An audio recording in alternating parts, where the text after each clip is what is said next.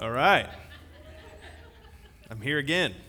Hey, happy Father's Day to all you dads. I, I just want to remind you that one of, uh, of all days, today, uh, this is definitely the case, uh, but it is your responsibility to do something with your kid, if you're father, to do something with your kids today that scares other adults, okay? Particularly their mother. You need to do something risky with them.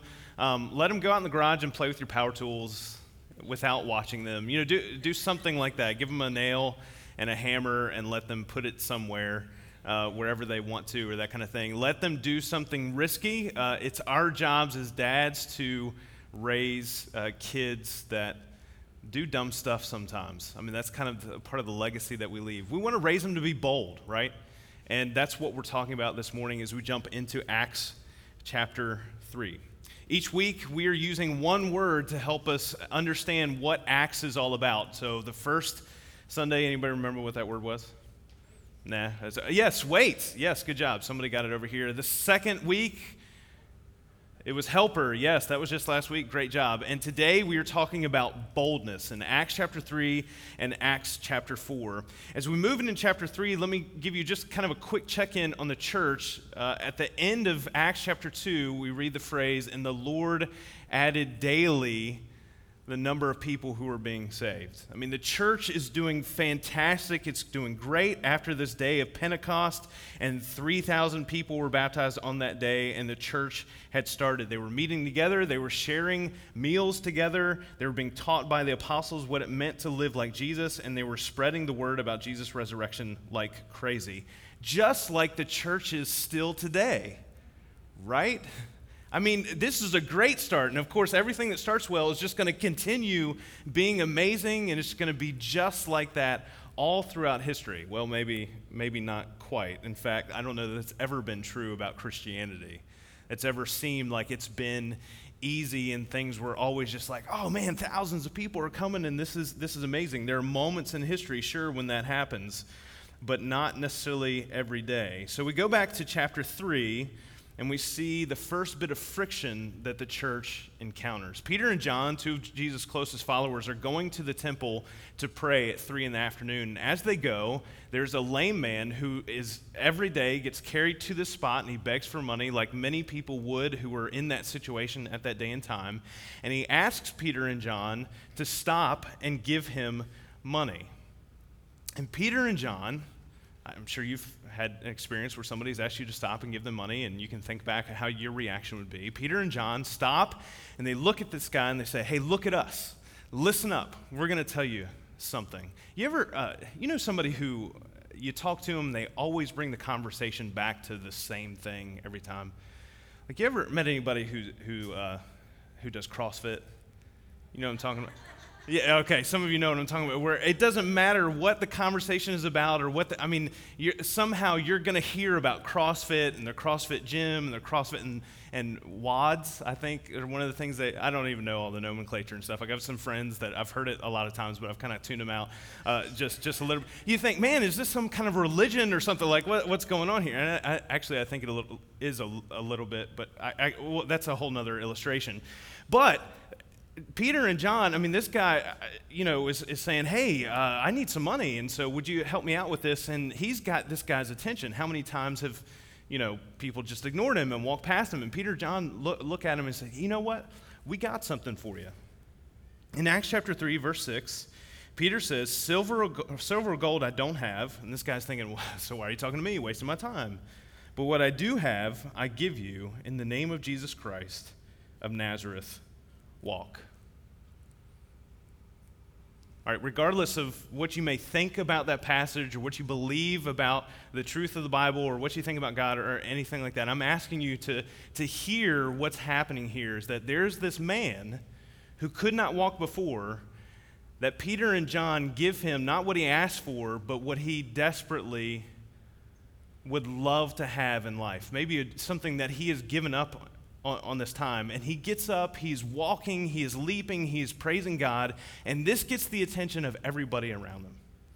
Here's this guy that everybody recognized. There's probably a spot that you go, maybe on your way to work, where there's a, a homeless person or somebody that you just, you know, hey, that's the person who's there every day. And if you saw them in a different context, you would recognize them, but you'd think, man, what's going on here? And this is what happens in this moment. Around the temple, this guy is walking, leaping, and praising God, and people take note of it. They see that this guy who could not walk before was walking, and they recognize something miraculous has happened a real live healing. They were astonished, and people began to gather around Peter and John. Now, Peter and John at this point could say, Pretty cool, huh? we got some other tricks too. You know, uh, there's some other things we could do as well. But Peter and John, just like in chapter 2, when something miraculous was happening because God was moving through his Holy Spirit, Peter and John take the attention off themselves and put it back on Jesus. Acts chapter 3, verse 19, they respond to the people who've gathered around them, and he tells them about Jesus. He shares the gospel with them, and he says, Repent then. Here's the conclusion, just like in Acts chapter 2, verse 38 Repent then and turn to God so that your sins may be wiped out, and that times of refreshing may come from the Lord. See, this is what, this is what most people are really after is this forgiveness from God, their sins wiped away, even if they don't necessarily think in terms like that, because not everybody comes to church and, and talks the way we do sometimes about what our actual spiritual issue between us and God is, but for our sins to be washed away and our lives to be refreshed in the midst of God. And so, my question is for us, as we talk about boldness and what it looks like to be a part of the church, is is this the message that our lives are sharing with other people? Are we boldly proclaiming this message of, hey, God has created a way for us to be forgiven, and it will bring refreshing to your soul in your life? It's easy to discount people because of our prejudices. You know, this is a lame guy that most of us would, you know, somebody asks us for money. I don't know what your reaction is, but mine is primarily to say, no, I, I, I probably heard the story before and then move on. But this is not what Peter and John do. They say, no, what you really need is Jesus. And it can be easy to discount people because of our prejudices against their faith or their race or their social or economic status or their political views or because they have bad taste in music or because their timing is inconvenient. You know, Peter and John, they were, they were going to pray to God. I mean, that, that was important, right? They could have just blown this guy off and gone on. Or maybe sometimes it's just tough to take the focus off of ourselves and point people to Jesus. Peter is suggesting, Peter and John are sharing with his people that miraculous life change shouldn't be surprising to them because of what God does for us through Jesus. And this moment's pretty fantastic. Everyone's having a great time. There, there are 5,000 people at this point, as you read through the text, that respond to this preaching of the gospel, but not everyone was happy with Peter and John. See, there were religious leaders of the day, uh, Sadducees, and maybe you've heard that word before, and they didn't like what Peter and John were doing for a couple of different reasons. One, this whole idea of resurrection, Jesus coming back from the dead and, and God offering resurrection to us, this was not a um, not only a message that they liked, but not even something they believed in. They didn't believe in the resurrection. They didn't believe in heaven and hell. That was why they were so sad, you see. There you go. Now you have a little memory peg there to remember what the Sadducees were all about. But they had another issue too. One of the common teachings of the day was that if you had if your life wasn't perfect and you didn't have a lot of money and you didn't have the social economic standing that was desirable of the day, for example, if you were lame or if you were poor, then God was punishing you for that. There's some sort of sin in your life. There was some sort of sin in your parents' life, or maybe your grandparents' life, whatever that was. They saw your social and economic status as a, as a result of some sort of thing that God was punishing you for. And there's a problem here because Peter and John takes away that punishment.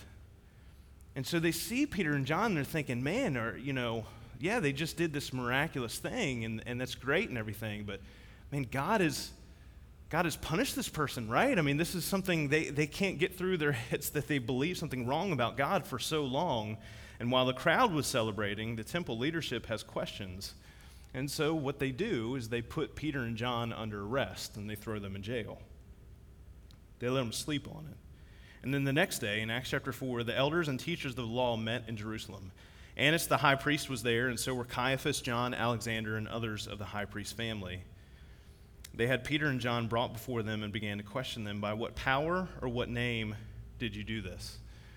If you think back a little bit further, as Luke is writing this, he's giving us these names on purpose because they're the same names that were involved with Jesus' trial and execution. And so Peter and John are brought before the same leadership that has just executed Jesus, the person who they are preaching to people. And so this would be a very intimidating moment in trial for Peter and John. But then something happens that Jesus had promised a long time ago in Luke chapter 12, verse 11. Jesus told the apostles, Hey, when you're brought before synagogues, rulers, and authorities, do not worry about how you will defend yourselves or what you will say, for the Holy Spirit will teach you at that time what you should say. He's the helper. God has given it, given the Holy Spirit, given him to us to help us in moments like this. And so in Acts chapter 4, verse 8, Peter, who's filled with the Holy Spirit, said to them, Rulers and elders of the people, if we are being called to account today for an act of kindness shown to a man who was lame and are being asked how he was healed, then know this you and all the people of Israel. It is by the name of Jesus Christ of Nazareth, but he doesn't stop there, whom you crucified, but he doesn't stop there, but whom God raised from the dead, that this man's this man stands before you healed. Jesus is the stone you builders rejected, which has become the cornerstone, and salvation is found in no one else. For there is no other name under heaven given to mankind by which we must be saved. And then he's done. Drops the mic at this point.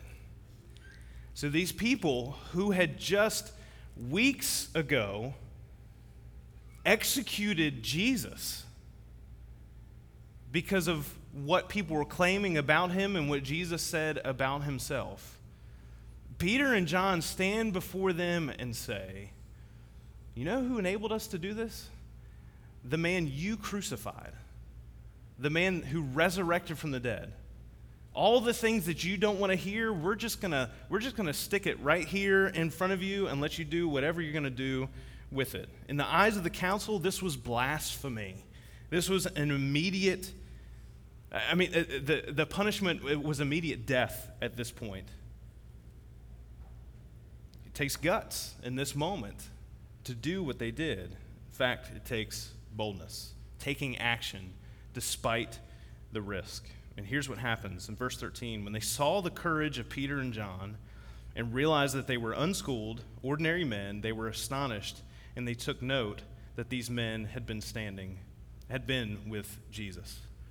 They're stunned. And in verse 14, it gets even better. But since they could see the man who had been healed standing there with them, there was nothing they could say. As quickly as the case began, it comes to a close. And so they, they tell them to leave the room. They're getting together and say, What are we going to do about this? We can't, there is evidence here that we can't do anything with. Everybody has seen it, everybody has responded to it. We don't like it. It doesn't fit in with our current uh, uh, um, system of power, and, and we don't want to lose that. And so, what are we going to do to hold on to the wealth and the power and the influence that we have over the people? What, what can we do about it? They don't approve, but they can't seem to fight it. And here's. Um, Here's what they do in verse 18 in chapter 4. They called them in again and commanded them not to speak or teach at all in the name of Jesus. But here's their response Which is right in God's eyes, to listen to you or to listen to him? You be the judges. As for us, we cannot help speaking about what we have seen and heard. And after further threats, they let them go. They could not decide how to punish them because all the people were praising God for what had happened.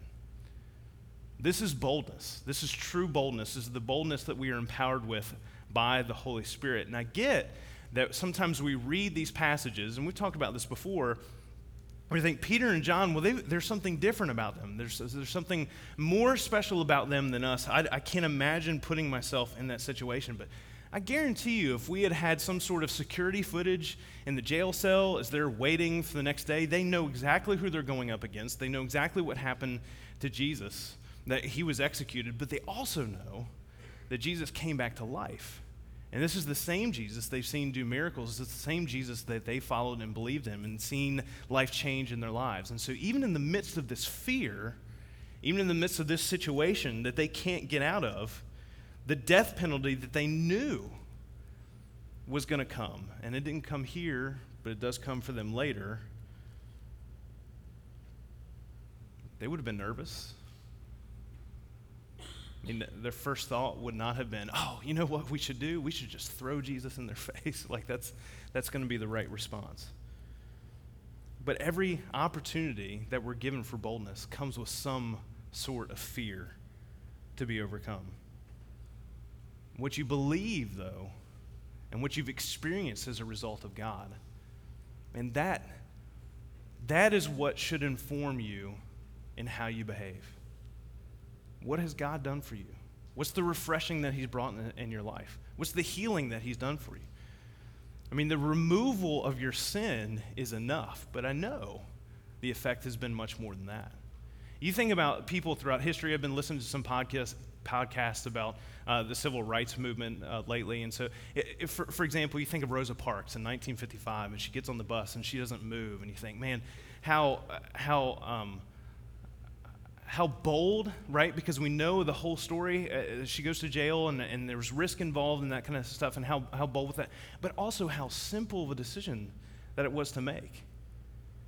Just to, just to simply, right, I get, I get that there were laws and all that kind of stuff, but simply to do the right thing in that moment. And the boldness, how the waves of that, the ripple effect went throughout history just in those moments. It's, it, it's, I'm scared of the risk, and I know there's a, a risk there, but me doing this bold thing is worth the risk. I couldn't live with myself if I chose safety over the risk. And when it comes to being bold for God, boldness from the Holy Spirit empowers us to share the gospel of Jesus in both word and deed with no concern for the risk. This is not about risk management. This is not about risk mitigation. This is not about, you know, thinking, oh, well, I can, I can take on, you know, maybe the, the risk that's inherent in, in this decision, but not, not this one. No, it's no concern for the risk when it comes to being faithful to God. And here's why godly boldness empowers ordinary people to do extraordinary things. Peter and John were unschooled men, fishermen from Galilee. Galileans were considered the backwoods hillbillies of the Jewish world. Yet they blew the minds of these leaders. I said, How in the world could these people be here talking like this and these miraculous things happening? Well, it's because of the Holy Spirit. God uses us, you and me, to do extraordinary things, even though we're just ordinary, everyday people. Secondly, this is that godly boldness, be bold because godly boldness will amaze people when it comes to talking about Jesus and to living with and for him, your boldness is worth the risk. And people will stop and they will take notice. The change that's inherent in your life, the way that you've been healed and given rest spiritually. It's not about your articulate words, it's not about your well memorized, polished, you know, thoughts that you can just recite. It's the fact that you believe what you're saying enough to say it and to share it and to put it into practice. Be bold because godly boldness comes from spending time with Jesus. See, this council looked at them and said, Man, these are unschooled, ordinary men, but they took note that they had spent time with Jesus. These men had been with Jesus.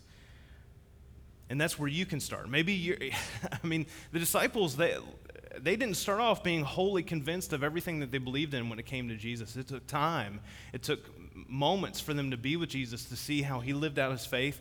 It took, uh, it took years for them to get to the, this point and experiencing the resurrection of Jesus themselves before they were willing to be bold in this way. And so that's our encouragement as Christ followers. Maybe you don't feel bold and maybe you don't think, you know, well, I'm, I'm more ordinary than what you think I am, Rob. No, no, you just need to spend more time with Jesus because that's where your boldness will come from. What would it look like for example, if we were all bold people when it came to our faith, what would it look like if we were all spending time with Jesus? What would it look like if we recognized that God empowers ordinary people to do extraordinary things? What would it look like to know that the real thing that will amaze people and change their lives are not the things that we accomplish, but the fact that we know who Jesus is and we can share that with them with our words and with our speech.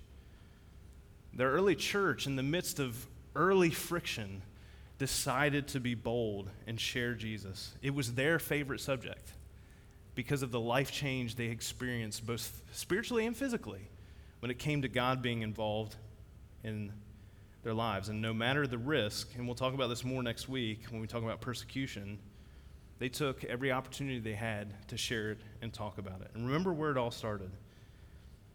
For Peter and John, and meeting with this lame man and healing him, the Holy Spirit healing him through them, godly boldness came from the desire in Peter and John's life for others to experience the same refreshing from Jesus that they had.